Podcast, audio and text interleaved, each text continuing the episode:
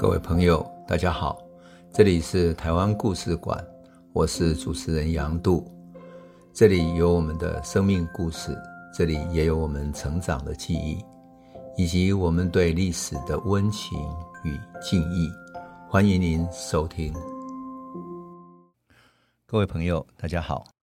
我们上次讲到了台湾的几次民变，它有一种呃，从天地会、从郑成功而来的一种不满清朝朝廷的传统，也就是反清复明，是一直埋藏在台湾社会的一种底蕴。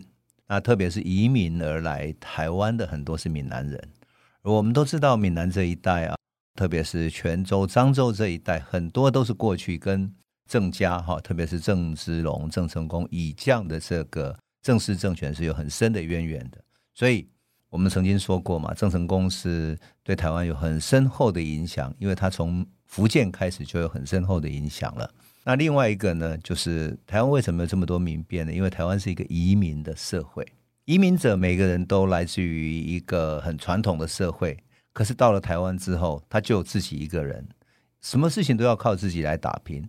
他跟大陆传统的社会已经有一个很深厚的地方的乡绅，有地方的望族，每一个社会都有它固定的一些家族盘踞在很多的乡村里面，除非发生大的战乱，那这些家族都散开来，否则的话，大陆很多家族都是百年的老家族啊，有一种相对的稳定性，并且过去中国的乡绅哈会在地方办教育、办庙宇，然后对地方上有捐献。所以是一个地方上很安定的力量，可是台湾不一样啊！台湾是一个移民者的社会，每一个人都只能够靠他自己，他没有家族，没有过去传统的乡绅，没有过去的社会基础可以依赖，所以每个人都要爱拼才会赢，敢拼就拼，拼到了就是你的，拼死了那也是命，但是拼死了总比无法生存下去的好，所以台湾人很拼命啊！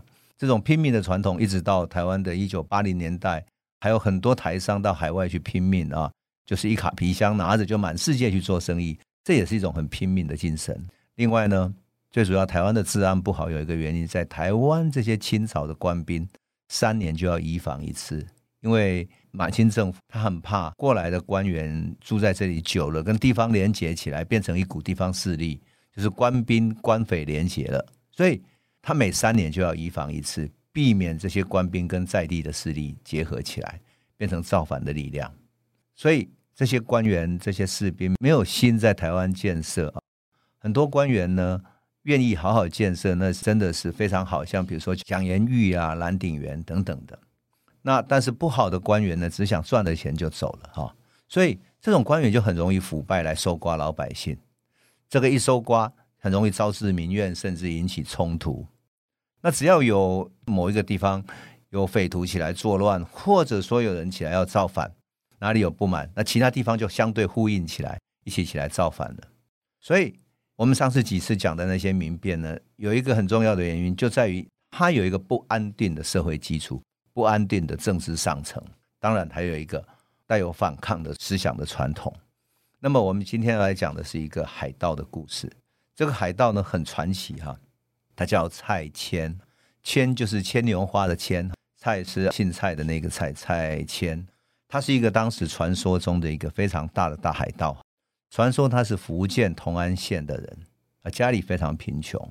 可是当他年纪还小的时候，曾经向某一家商店赊了一些甘蔗来卖，就是卖甘蔗想要赚一点钱。可他不懂得做生意的方法，反而欠了那些商家一千多块钱的。那么有一天呢，蔡牵在一个庙前卖甘蔗的时候，那个商店的老板跟他要钱，而且跟他抓住之后把他痛打了一顿。那当时庙口聚集了很多人都在看戏嘛，哈，因为你要卖甘蔗就是在戏台子旁边嘛。那居然没有一个人愿意出手来搭救他。后来有一位教书的先生看不过去了，给了这个商家的老板一些银元，然后帮他解了围，解了难看。蔡牵从此非常愤世嫉俗，他觉得。穷人就是被瞧不起的，就像闽南语歌唱的哈，有钱人啊，恭维大声，没钱人讲话没人听，所以他就干脆入海为盗了。他其实长得并不高大，可是入海为盗之后，终于变成乡里里面的一个大患。而且呢，他时时刻刻记着这个教书匠的恩情。后来传说哈，他有一次在一个地方抓到了一些人，中间看到这个教书匠，他当场跪下来向他致谢，同时呢，给了他一个妈祖的度牒，类似一个证明的东西，说你只要拿着这个去经营海上的任何生意，海上绝对没有人敢抢你。所以蔡牵也算是一个侠盗的类型，因此到今天还有很多传说，因为他曾经以马祖，就是我们现在的金门马祖那个马祖那里为基地，所以人们传说他在马祖附近的海域里面，不晓得哪一个海底那边还曾经藏了拿蒋捷过来的宝藏，但是只是一种传说，人们只传说说在山上有看到金山的光影，但是没有看到他。不过在清朝的奏折里面哈，可以看到蔡牵很多真实的面貌，那曾给。皇帝的奏折里面说，他抓到太监的养子叫蔡二来。蔡二来就说，不只是他一个，他还有一来、二来、三来，都是他在海上抢劫的时候，哎，到村庄哪里抢劫，或者哪里去掳获一些人，看到一些可怜的孩子，聪明伶俐，他就把他收为养子。所以蔡二来后来变成他党羽里面的一个，然后被他封为北路总兵，在攻打台湾的时候起了不小的作用。那么。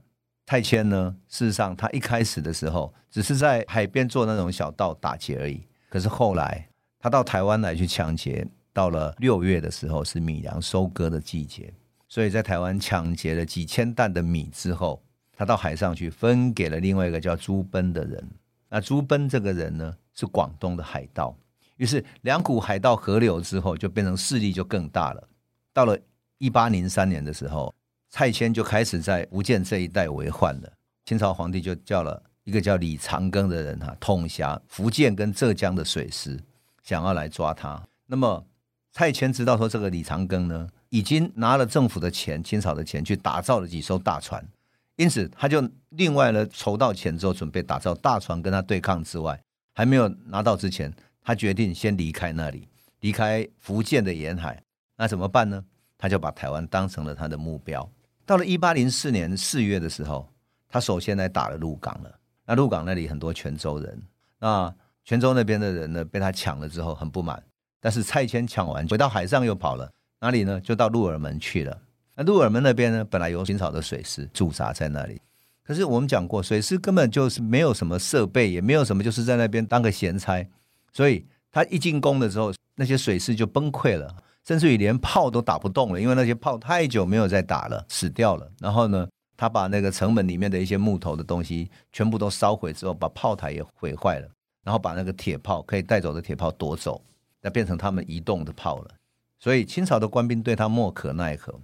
那民怨正在沸腾的时候，他居然还继续攻打，哈，攻打到北汕那边去，而且呢，他还去海上呢去烧一些。外面的商船，所以民间就非常不满嘛，非常不满，想说你这样打，然后清朝的这些官兵根本毫无办法，怎么可能这样子呢？所以民间就开始自己筹钱，找一些义民，然后跟那些兵呢合起来，那他终于有一些粮饷，有一些军费可以用了，所以不满在海岸边，想要挡他，可是呢没什么用。后来李长庚终于决定说要过来打的时候，蔡牵觉得哎大事不妙了。所以赶紧就坐上船之后，乘着东南风就跑掉了。到了一八零五年四月的时候，他又来了，攻鹿港也不是攻鹿耳门，而是到北部的淡水了。他拥有几百艘的船，声势非常庞大，而且势力越来越大了。然后他加上呢，他勾结台湾的山区的一些山匪，那山匪叫做洪老四，跟他互相呼应。那山匪在内部呢，先开始起来作乱，然后他从海上来攻打，因此。入他党羽的有好几千个人，那船中呢，他还抓到什么呢？抓到一些知书达理的，就是读书人呐、啊。那这些读书人很会哄他哈，就用易经、用八卦等等的说：“哎呀，你是天时人事都能够地利人和啊，所以你应该称王称帝，可以南面而亡。”于是他出了文告哈，自称镇海威武王，这个很像海贼王的名字哈。如果以后要写海贼王的故事的话，应该取一个镇海威武王哈。他建元叫光明，而且祭拜天地，占据了淡水啊。淡水的船呢，还直接开到万华，那时候叫蒙甲，蒙甲那边哈，跟官署打仗，打完之后把官署烧掉了。那淡水的同知就是一个官员胡应奎，也受到重伤了，望风披靡。随后呢，他又为了呼应南部啊，陪他一起来打仗的一个凤山的一个山匪叫吴怀世的哈，为了跟他呼应呢，他又来攻打安平这边。那两边互相呼应来攻打，那这个时候，台南这边的一些士绅啊、商人觉得再这样下去根本不是办法，他爱打哪里就打哪里，抢哪里就抢哪里。而清朝的官兵居然一点办法都没有，所以大家决定起来自己组织乡勇，然后呢，到原住民的部落里面，因为原住民比较会打，所以到山区呢，他们就是怎么呢？去征一些生番来作为他们的勇士，然后把它组织起来，用这些粮饷去组织一些人来哈，就是募集一些兵，包括原住民，还有什么呢？还有到客家的村落去。为什么是客家村落？因为这些作乱的很多都是漳州这边的人。以漳州为主，我们上次讲到林爽文也是漳州平和的人。那泉州这边呢，主要在鹿港，所以泉州也受到一些伤害了。所以这下不行了，因此大家就把那个钱集结起来之后，募了一些乡勇，然后在台南的城外筑了一个城，然后来阻挡他们。就这样子，仗慢慢打，慢慢阻挡了凤山那边从南部打上来的盗匪，又要阻挡从海上打进来的蔡牵的这些海贼。就这样子挡了一阵子之后，终于蔡牵听到说李长庚又要从福建那边过来打了之后，他觉得不太对劲了，所以他赶紧把抓了一些人之后，然后抢了一些东西之后，从海上又跑掉了。跑掉之后，他还不甘心，那他就还是在台湾附近盘旋。所以呢，到了一八零六年的时候，他又过来攻打了。一八零六年，蔡牵又准备来攻打台湾。可是这时候，李长庚已经决定说要来攻打他，就是要牵制蔡牵哈，所以整个官军呢就来到鹿耳门这边去阻止蔡牵来攻打。那李长庚知道说蔡牵进来攻打的时候，他会从那个大员，就是现在台南外围的沿海。那这边的沿海呢，有一些是那种航道啊。为什么？因为那个附近都有很多沙洲。我们以前讲过，它叫鲲鯓。鲲鯓其实就是海水退潮的时候。它会浮起来一个大大的沙洲，好像一条大金鱼，所以叫做鲲鯓。而这些鲲鯓其实就是海底的沙洲，这些沙洲其实很浅，所以你船不小心开到那里就会搁浅了。因此你得要知道那个迂回曲折的道路才能够进来。而事实上，蔡牵这些跟山贼、跟海贼都熟的，所以他知道怎么打。而李长庚呢，当然他也知道，所以彼此都是懂得的人。李长庚就在这个鹿耳门这边跟他做了海战。很厉害的是李长庚懂得海战，海战有一个诀窍是要利用风势去放火烧对方的船。他放火烧了蔡牵的船之后，还有三十几艘贼船被烧掉了，甚至于蔡牵有一度攻打进来陆地的时候，他还被包围了起来。最后呢，他的船队甚至于包到他很难出去了。他知道说，这下他跟那些山贼本来想要呼应来攻打的，现在已经不行了哈，而且那些山贼的势力也不强。所以他决定赶快逃走，可是他已经被官军困在那边了，而且沙洲那个很细微的曲曲折折的海路呢，已经被挡住了。最后呢，他花了很多钱去收买浙江兵，因为李长庚带来的兵有闽南的，也有浙江的，所以他就收买了浙江兵之后，从鹿耳门偷偷的再跑出去了。他夺取了十几条船之后跑出去了，最后就这样跑掉了。当然。蔡牵后来在李长庚的围剿之下，哈，发生了几度海战，甚至于有一度在澎湖外面的黑水沟双方对战。对战的时候，李长庚的大船把他围住了，甚至于几乎要把他围杀了。可是不知道为什么，据说哈，历史上说，李长庚在船跟他靠得很近的时候，本来蔡牵的船要逃走了，结果他船尾里面居然有一个妇人枪法奇准，射中了李长庚的脖子。血流如注，他倒在船上就死掉了。死掉之后，那个船就让他逃走了。有人说，这个就是蔡牵的老婆，在历史上叫做蔡牵骂。历史上最有名的海盗婆子，就是海盗的老婆呢。有一个作家叫波赫士，是阿根廷的作家。波赫士呢非常有名，就写过一个海盗。那这个海盗是写哪里的？写香港，叫郑一嫂，郑一嫂的太太哈。那么这个海盗夫人呢，变成世界文学知名的人。那是从香港、澳门那一带的一嫂的夫人，可是蔡牵的老婆也是非常有名。为什么有名呢？因为传说她结了两次婚，她长得非常漂亮，可是两个男人都觉得她不是她想要找的，就不够气魄。有一次在帮她丈夫呃打理家里是一个理发店的时候，听说蔡牵进来理头发，结果她就看上了蔡牵，决定跟他走了。那蔡牵觉得。你要跟我走，那他当然他的夫家不同意嘛，所以拿了一大笔钱把这个老婆就买了，买了之后跟着他行解到海上去。这个老婆听说非常厉害，为什么？因为他跟蔡牵都笃信妈祖，每一次他们去抢劫一个地方的时候，他抢劫当地有很多富商嘛，他就对这些富商说：“我们要拿这些钱来建妈祖庙，所以你来捐献吧。”于是那些富商就把钱乖乖拿出来了。所以他的名目是要建妈祖庙的。那么他就把他所有抢得的钱呢，分成三份，一份是作为他称为天地人，天是什么？天是献给妈祖的，到各地去建妈祖庙，所以。妈祖也有，大陆的沿海也有许多地方都有大大小小的拆迁所建起来的妈祖庙。那在妈祖那边还有一间小庙，供奉了一个神叫黎麦大王，是什么呢？它也是一间妈祖庙。传说拆迁有一次在那里行劫的时候，哎，看到奇怪，山上太阳光出来的地方，怎么好像有农民在那里耕种，又好像走来走去。他觉得那么高的山不会有人耕种啊，他就派他的手下去看，去山上看到底是怎么一回事。一看啊。原来从山的另外一边是清朝的海军要来攻打了，所以他很感谢那一座山上，他觉得那座山山上有山神，才派出山神的人来假装成农民来暗示他赶快去勘察，所以在山上建了一个庙，而且呢拜了那个神叫黎麦，就是说好像农民在种梨种麦的人。那蔡牵这个太太呢也很厉害，听说他会制造武器，所以当蔡牵在对战的时候，打到没有子弹的时候，他能够把那些里面的银啊。就是银块，因为他抢了很多银子嘛，把银子铸成铅弹，然后把银子当子弹来打，那个叫做银弹。因此他非常能够作战。那么我们讲到天地人啊，地是什么呢？地就是他们要收藏起来、埋藏起来，作为共同的基金。也就是这个基金呢，要作为未来的，比如说要建造大船或者打仗用的啊，买武器等等的这些钱。那么人呢？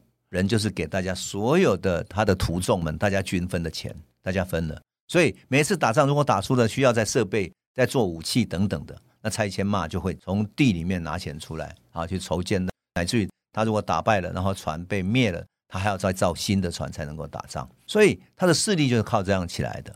那么蔡牵嘛后来在作战中，李长庚一直在围杀他，围到最后啊，最后终于。被他围杀了，然后有一次在黑水沟那边，在洋上大洋上作战的时候，终于被李长庚后来的继承者，那个人是谁呢？叫王德禄。王德禄台湾嘉义人。那当然嘉义那边有很多王德禄的传说。我想王德禄可以另外讲一个故事哈，那以后有机会再来讲。但是王德禄是一个能够做海战的人，他是李长庚的徒弟，他终于把蔡牵围住了，然后帮他的师父李长庚报了仇。据说。蔡牵他最后甚至于不愿意投降，宁可把自己船炸了之后大爆，然后就跟蔡牵骂一起死掉了。那他们就留下了这样的一个传奇。这个就是蔡牵。我觉得蔡牵很有意思，反映了什么？反映了台湾内部的民心，反映了内部的不稳，反映了清廷在管理台湾上面的各种疏漏。因此，蔡牵这个故事其实很像是清廷对台湾管理的一个缩影。当然。这个故事也反映了台湾内部很有意思的一个内在的性格，而且很有意思的是，台湾人对蔡牵的故事充满了向往，充满了传奇。有一个传说叫“蔡牵提钱牵水漂”，就是说他拿了那个银元哈去打水漂，就他真的是拿钱在玩，他宁可把钱都散给他的那些徒子徒孙们。另外一个呢，他是说“蔡牵提炮进嘎地”，就是蔡牵最后要死的时候，拿了大炮把自己炸死了，就同归于尽，或者说他对自己不利这样。因此留下了蔡牵的这种传说，甚至于现在还有传说，他有宝藏藏在马祖。这个就是在清朝时期留给台湾人以及留给两岸一个海洋的海盗传奇。我们今天先讲到这里，谢谢。这里是台湾故事馆 Podcast，我们每周一、周五会固定更新新的台湾故事，请随时关注台湾故事馆粉丝页。按赞并分享。最后，我们工商放送一下。若你对本节目有兴趣，可以购买纸本的《有温度的台湾史》，更方便您阅读。本节目由中华文化永续发展基金会制作，廉政东文教基金会赞助。